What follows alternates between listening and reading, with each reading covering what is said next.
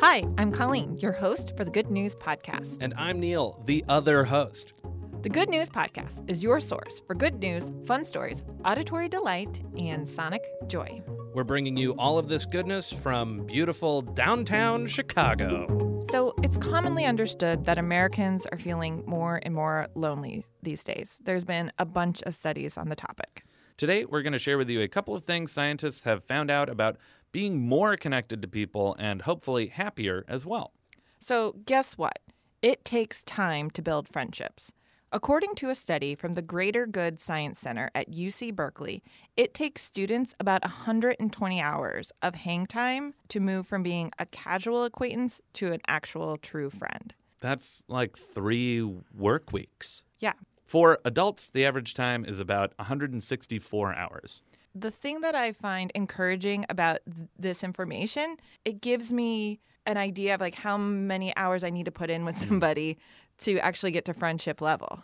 Yeah, Yeah. absolutely. Yeah, because when you think about your, our lives, I think we have a lot of acquaintances of people we know and that we like gen- genuinely like, but we don't see them enough to become friends with them Right. because we're not spending like that one-on-one time together. And Yeah. also, it makes sense why adults tend to make friends at work because Right. you're at work anyway, and that. But then that becomes fuzzy. Like, are you a professional friend? Are you an actual friend? I mean, you're my professional friend. Shut up! I'm your actual friend. You're professionally my friend. Do you have a person that you're an acquaintance with that you're like, oh, that person is cool. I want to actually Oh, become yeah. friends with them? Yeah, But absolutely. how difficult is it going to be to find that the, the 164 hours to like go from acquaintance to friendship? I seeing that number is gobsmacking to me. You think that it's- is so high. Yeah, but I, it makes sense. It's like 164 hours of fun. It's not like you have to sit and like quiz each other. It's 164 hours of enjoyment. So it's not a bad thing. and it's 164 hours, maybe not just of fun, but of just like shared experiences. Yeah. That's why I think in college it's a bit easier because Mm. you're all sharing these experiences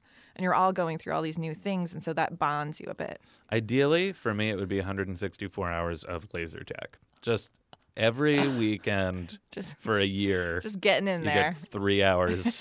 of, Can you really get to know somebody over laser tag though? Yes. Shut up. yes. Green team, red team. Defend the base, free for all, whatever. So would you? Would it be laser tag uh, where you and that person are on the same team? Opposite team. Opposite teams. Come on. That's how you learn about someone. That's how you make an enemy. No, no.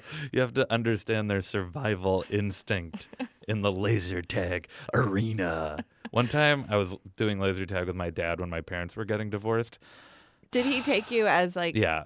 yeah. like we all know. We all Everyone's know. like, yep. Yeah.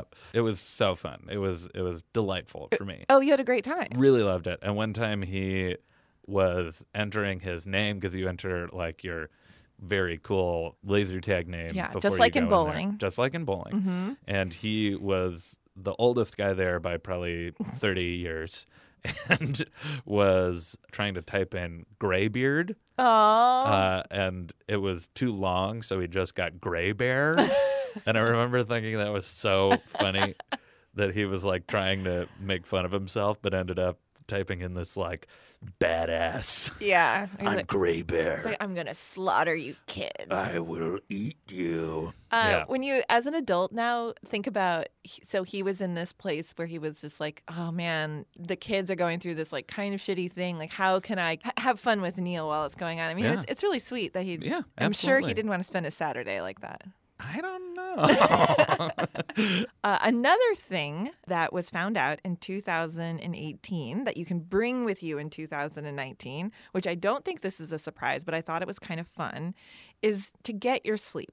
So, a study published in Nature Communications found if you are well rested, you won't be repulsed by strangers. And that's an exact quote they used. repulsed Yeah. Scientists did a brain scan of both sleepy people and well rested people. When a stranger was presented to the sleepy folks, they were totally uninterested and they were notably, notably, Colleen, less empathetic. Right.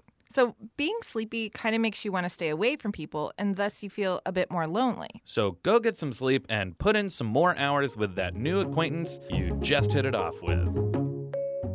Thanks for listening. Do you have good news? Incredible. Or maybe you want to tell us a joke or idea? Excellent. Email us at hello at thegoodnewspodcast.fm. Or leave us a voicemail at 773 217 0156.